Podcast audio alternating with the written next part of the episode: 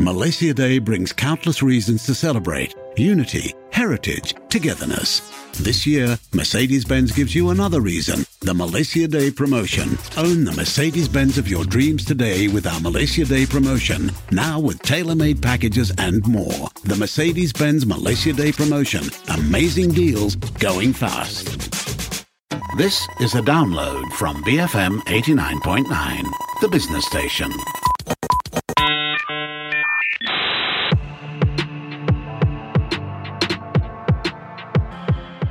BFM 89.9, the business station. On the past few shows, MSP's Matt Armitage has brought up the topic of his potato chip consumption. For the sake of, well, all humanity, it's time to stage an intervention as MSP delves once again into the thorny topic of food. Now, I've been warned that at any time we let you talk about food, you gross people out with talk of lab grown meat. Hey, Richard. Well, there's an element of truth to that, but only in as much as other people find it gross, because I don't. Uh, the idea of meat growing in labs to me is less weird than the idea of raising animals and killing them. That's really bizarre, you know, especially when you consider the industrial scale that we produce meat on. But I'm not going to digress into that first. We can bring that up later in the show, uh, just before time for people to eat, I guess. Uh, but, uh, you know, 2020 for a whole raft of reasons, has really changed our relationship with food. Like the Dalgona coffee craze. Well, you know, certainly being locked at home has rekindled a lot of people's interest in food. So we've seen a lot of food trends emerging via social media this year. Uh, Dalgona coffee, obviously, is one, but we've seen a lot of bread making, a lot of baking. Uh, we've seen a lot of healing foods. I have no idea what that means, but you know, the internet. Uh, but what's also been interesting has been looking at the predictions for food trends in 2020, most of which were made, of course, pre pandemic at the end of last year. And one of the big food trends that was predicted for the uh, UK was supposed to be uh, food halls, upmarket versions of, you know, the, the food courts that we find across Asia. But you can't actually imagine anything being further from the actual reality of what's happened in 2020. But it's largely been a year for healthy eating. Well, you mentioned crisps in the, the intro, potato chips. Uh, so I don't think we can really say that. And Dalgona coffee is uh, maybe something that you don't want to be drinking or eating every day. Uh, certainly, I think in the earlier part of the year, we were seeing the Netflix and chill effect. So high calorie comfort foods, a lot of couches, uh, restricted access to exercise to the point where, as uh, we commented on the show a few weeks ago, the UK government is considering increasing access to gastric surgery solutions to tackle obesity coming from the coronavirus pandemic. Uh, and there's a coronavirus aspect to that? Well, from the reports I've read, which relate to the UK, but I guess are relevant to many other countries as well. Improving the overall health of the population, whether through diet, lifestyle, or medical intervention, is thought to improve the way many people respond to the virus. We've seen that people with underlying health conditions, whether it's high blood pressure, diabetes, they're all more at risk from this virus. So, overall, uh, it reduces pressure on health systems that are already stressed by the pandemic. So, healthier diets have been uh, a focus of 2020. Well, we live in a world, or we used to live in a world that was, you know, very fast. Uh, we considered it to be high pressure. And a lot of us treated food in the same way that we lived the rest of our lives. We would eat out a lot, we'd eat a lot of uh, convenience food. Not that that makes it inherently unhealthy, but we give away a lot of control in that we're always eating from a menu and we have little influence over what's actually going into the food or how it's prepared. What has been an interesting side effect uh, for the pandemic, uh, of the pandemic rather, at least for those lucky enough to be able to afford choices, has been, I think, the ability to take back control of their diet. And again, that doesn't necessarily mean healthy. You know, you can easily make something at home that outstrips the calories in the most outrageous of fast food joints. But it's enabled people to choose. Well, yeah, you know, that simple experience of choosing what you eat, the quality and the quantity of the ingredients, and of course, when you eat. Another hallmark of the way we used to live was, you know, snatching food in between meetings, eating late meals. So our approach and attitude to food, I think, has altered quite radically this year. Have we seen an acceleration of demand for items like uh, plant based meat replacements? Oh, uh, definitely. I mean, plant based foods, um, essentially these kind of meat replacement, mock meat, uh, that kind of thing, which can be uh, often pea protein based. They can be soy based. There are all, all manner of options. Uh, jackfruit is one, a local example that's being used in uh, some kind of mock meat burgers. So, uh, plant based foods, we were expecting to see an increase in demand for them this year in any case, because that's building on increases that we've seen uh, over the last few years. But that demand has exceeded a lot of people's expectations. So, Nielsen predicts these plant based, mostly burger alternatives uh, should be worth around 4 billion uh, US dollars worldwide this year. I mean, that's a lot of money, but it's still tiny when you look at the the size or the value of the overall global food market. So, in the US alone, each person spends an average of uh, almost a thousand US dollars on meat per year.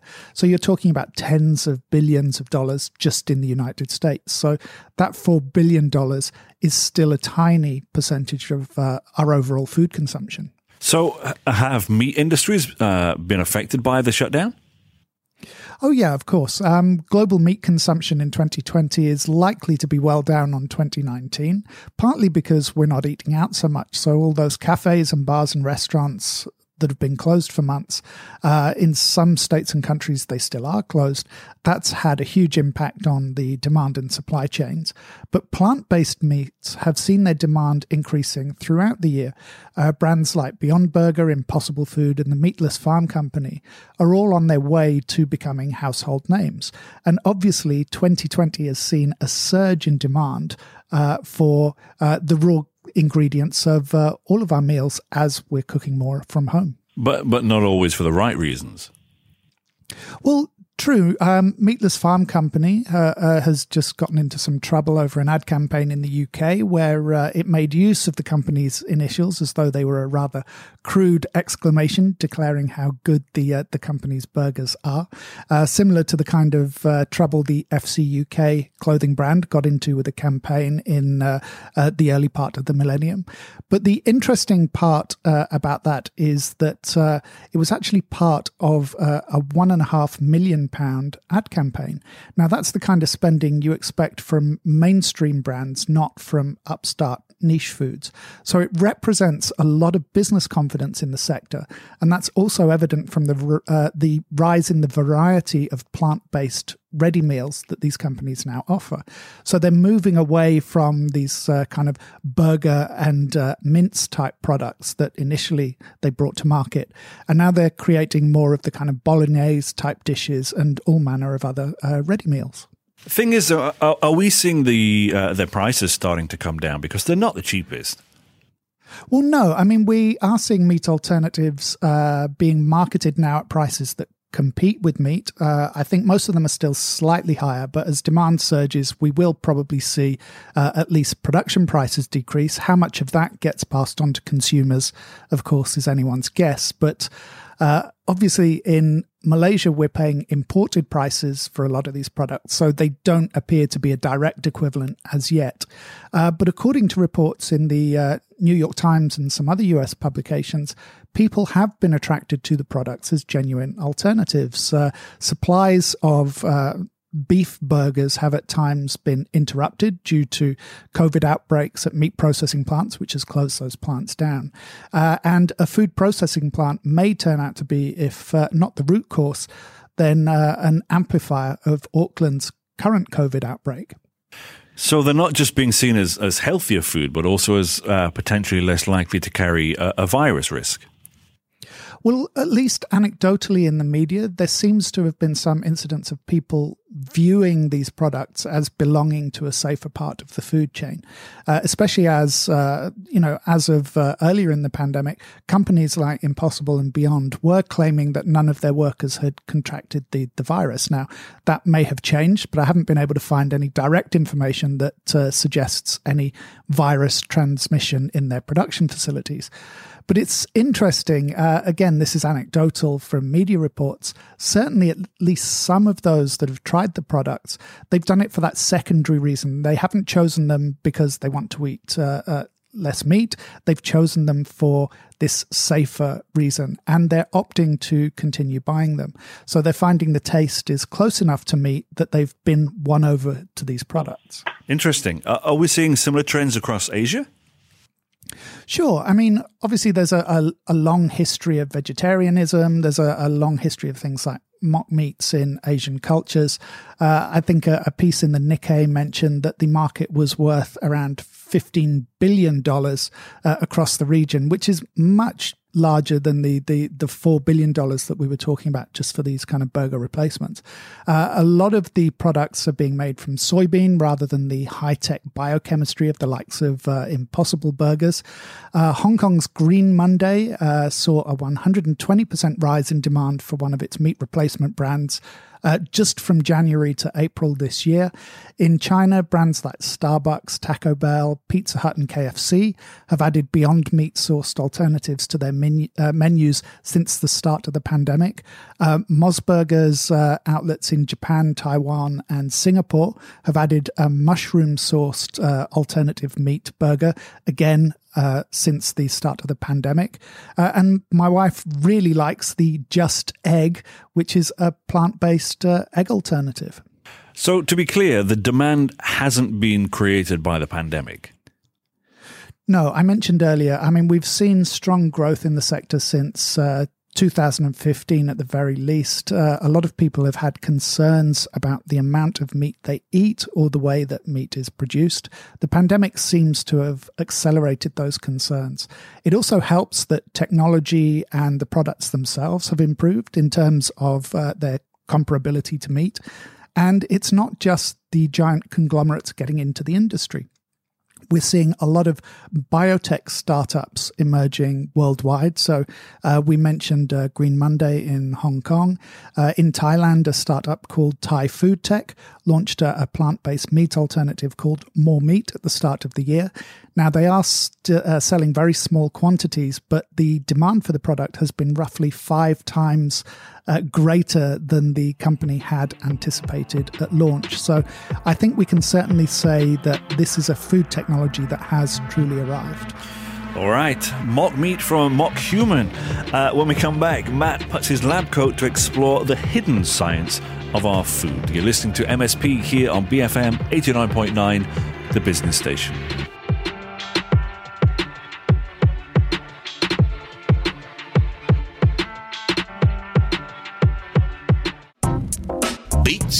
Funk, mixtapes.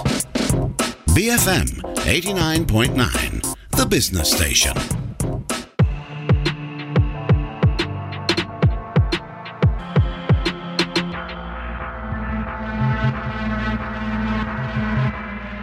BFM 89.9, the business station. You're tuned in to MSP here on BFM. I'm Rich Bradbury. Of course, I have uh, Matt from culturepop.com on the line. Matt, uh, you're no stranger to uh, laboratory experimentation, shall we say? Um, no, I'm like the reverse Spider Man or uh, a kind of uh, Banner Hulk hybrid uh, without the intelligence or strength. But I know you're itching to get to the lab grown meat part, right? Yeah, so uh, this I think we covered on one of the uh, the, the last Geek Squawks shows I did with uh, Jeff. Now, a lot of cultured cell meat, where you take actual cells from an animal and then create edible meat by culturing those cells and replicating those cells in a lab. Um, KFC recently announced a partnership with a Russian-based biotech company called 3D Bioprinting Solutions to create lab made chicken nuggets from a mixture of animal cells and textured plant materials. And as the name suggests, the nuggets will be 3D bioprinted. Sounds extremely unnatural. Well, some chicken nuggets have been subject to legal proceedings in the past concerning uh, whether or not they are truly uh, an animal product and uh, whether they are natural. But um, I think a lot of our inbuilt horror comes from the idea that these foods are created from a chemistry kit. Yet KFC claims that the bioprinted nuggets will be cleaner and more ethical than uh, traditional meat based uh, nuggets, and their production won't harm animals and it won't require the chemical additives that are a feature of many current fast food products. When are we likely to see these um, strange nugget creatures? I think the two companies are hoping to get them finalized uh, by kind of September, October time. They mentioned uh, the the fall. Um, one report I read suggested they might be trialed in some Moscow KFC outlets before the end of the year, uh, but I'm not sure if that's the case. But I'm interested. W- would you try them? Yeah, I, I, I don't see why not. Uh, particularly if I could choose what they were shaped like as well. I think that could be quite interesting. You know, you could send out uh, things for Valentine's Day or for Christmas or whatever. I don't know. Yeah. Of course. I think they're unlikely to be bioprinted in front of you at uh, at, at this point. But yeah, yeah, I mean, if you wanted like a 20, a 20 meter tall chicken nugget, um, that would be a, a pretty good option. Um, and yeah, but I mean, I, I agree with you. I think I'd be perfectly happy to give them a go. Uh, all the science seems to point to meat production having a major impact on the planet uh, and our, our, use of resources. So, if we can reduce that impact safely and in ways that are nutritionally equivalent or perhaps even better, then I certainly have no problems with that. So, so that brings us to a bigger question of whether these products are actually uh, better for the environment. Uh, yeah, for sure. Now, I mean, firstly, before we get to that, we have a presentation issue, I think largely related to terminology. Uh, we happily eat fermented products, but cultured does sound a little bit scary. Uh, other terms like tissue engineered uh, are just plain terrifying. Nobody wants a, a tissue engineered nugget. Um, you know, I'm I'm pretty open minded, but I think uh, we need cuddlier words. So uh, the idea of uh, this clean meat being lab grown, I think, is still something that hasn't cemented in people's minds. I'm not a fan of the term clean meat, to be honest. I think it's a term that adds more confusion rather than clarity. Uh, but it's not actually, as you were saying, a done deal that lab grown meat will benefit the environment. This is the uh, 2019 study by Oxford University. Uh, yes. So, on the one hand, we have the potential gains from uh, reduced land use to raise animals. And of course, hopefully um, put a halt on the deforestation that has been linked to the cattle industry. Then there are the associated benefits from not having those animals, so less food diverted to feed them. Uh, obviously, then you have things like the use of chemical fertilizers that are used to create that animal feed, uh, the housing and transportation of the animals, and of course the emissions, uh, mostly methane that they emit. However, you know, despite all those gains, the study concluded that it may even even be possible that lab grown meat will end up being worse for the environment? Uh, because the labs are energy intensive? Well, yeah. So, using contemporary energy and power generation methods, the carbon dioxide emissions from the labs could potentially be more damaging than the methane emissions from the animals they're replacing. So, while methane is a potent uh, and uh, a global warming gas, it actually spends less time in the atmosphere than carbon dioxide. I, I, I think methane uh, has a, a, a the, not a half life, but whatever they call it for gases of about 12 years. Uh, so that could actually lead to a greater increase in CO2 accumulation over the long term. Now, there are caveats on this. Uh, a, a, piece I read on Vox makes the point that the study assumes that we won't make significant energy gains in terms of power generation over the next 1,000 years, which is quite incredible. Um, then there's the issue that a lot of current production is relatively small scale and it's still highly experimental. Uh, and as well, the you know the secretive nature of many biotech firms means that there's not actually a huge amount of published data on how much energy it actually takes to create these kind of lab cultured meats. So we don't really know at this point what global mass production might look like and what kind of efficiency gains are, are possible in the, the medium to long term. So all that land uh, that's freed up, uh, is that going to be used sustainably?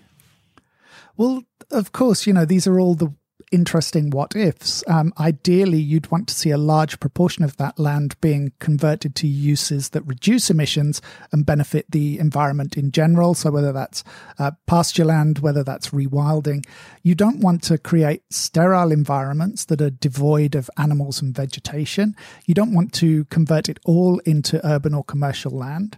Uh, and you know, for the purposes of a lot of media content, including shows like these, we often have to edit for space. And that can create situations that seem more concrete or black and white than they actually are in reality. So, really, we're at the point of exploring the potential of these new food uh, supply systems. Well, very much so. And not just these, but uh, other new and alternative technologies, uh, things like insect proteins. So, however you look at it, I think we're going to need the buy ins of the big multinational food producers, uh, not only because of their appetite and their, their deep pockets when it comes to research and development, but also their expertise in production.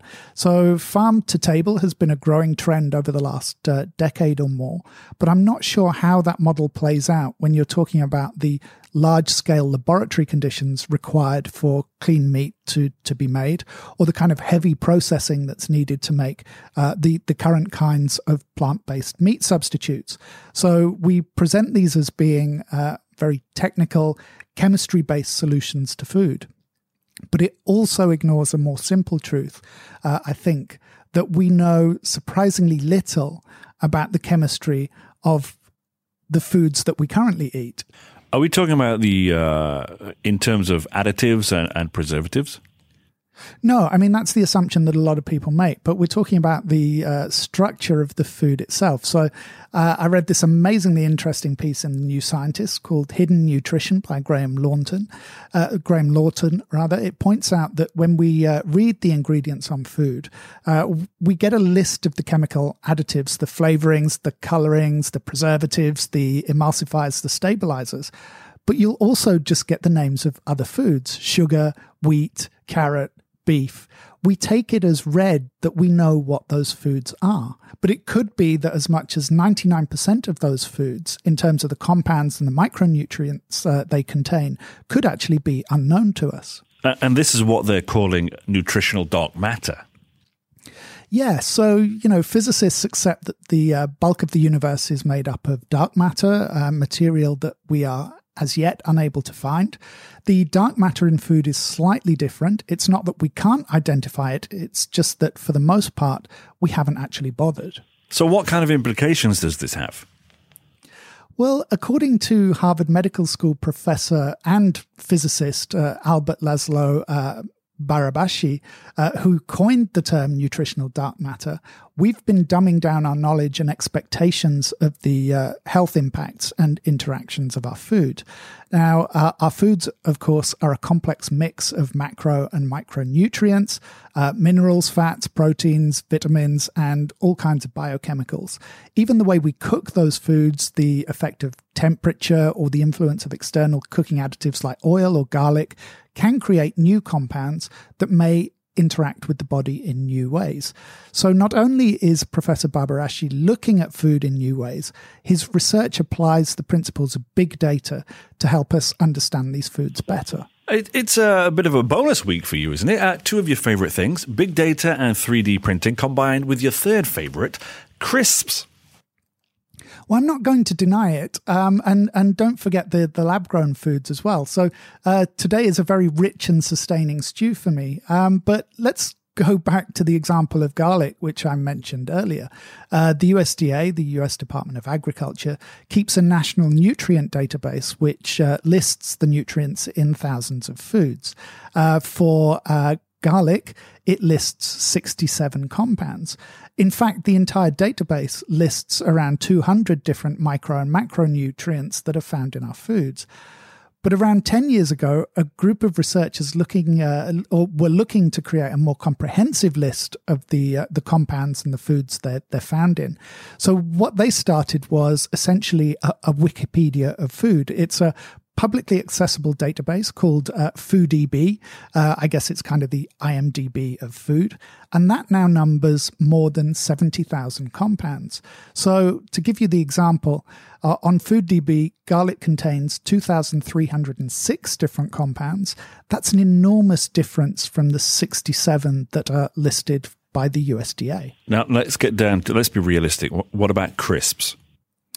Well, I was very disappointed to find out that crisps are not actually listed as a food type. Um, so I, I, did the next best thing potatoes. Um, potatoes contain almost 4,500 different compounds. And that makes crisps, to my mind, a very elegant and complex choice. Uh, presumably, uh, many of those compounds are in uh, tiny concentrations. Absolutely. Um, the classical nutritional thinking is that we know pretty much all we need to know about the nutrients in our food, and that those trace elements are in such tiny concentrations as to have virtually no impact on our health. However, Barabási points out that some vitamins, like vitamin E, are usually only present in micrograms, yet their absence from our diet has significant health effects. Does this explain why uh, thinking on foods changes so often? Well, yeah, you know, one week we hear fats are bad, the next week we hear uh, fats are good. So, you know, Barabási makes the point that we may be missing the bigger picture. For example, it's thought that beta carotene can help to protect against heart disease, yet studies where beta carotene is added to the diet haven't shown benefits.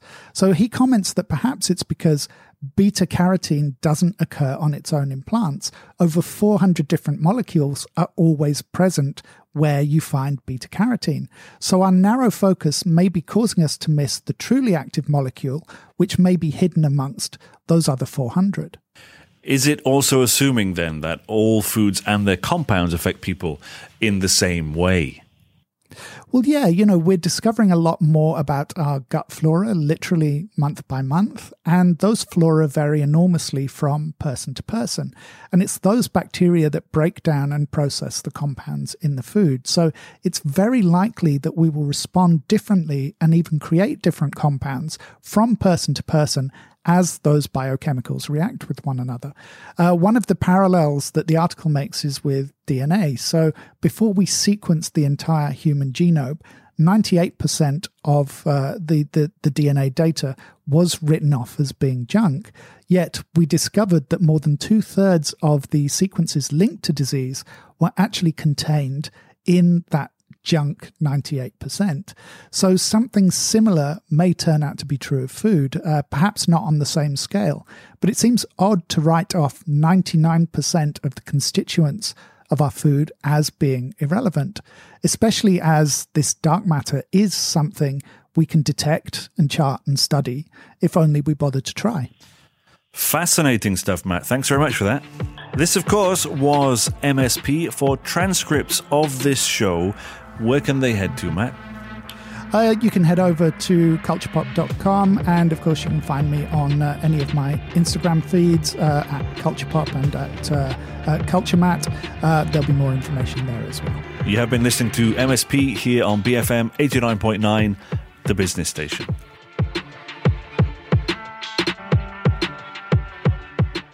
Thank you for listening to this podcast. To find more great interviews, go to bfm.my or find us on iTunes. BFM 89.9, the business station.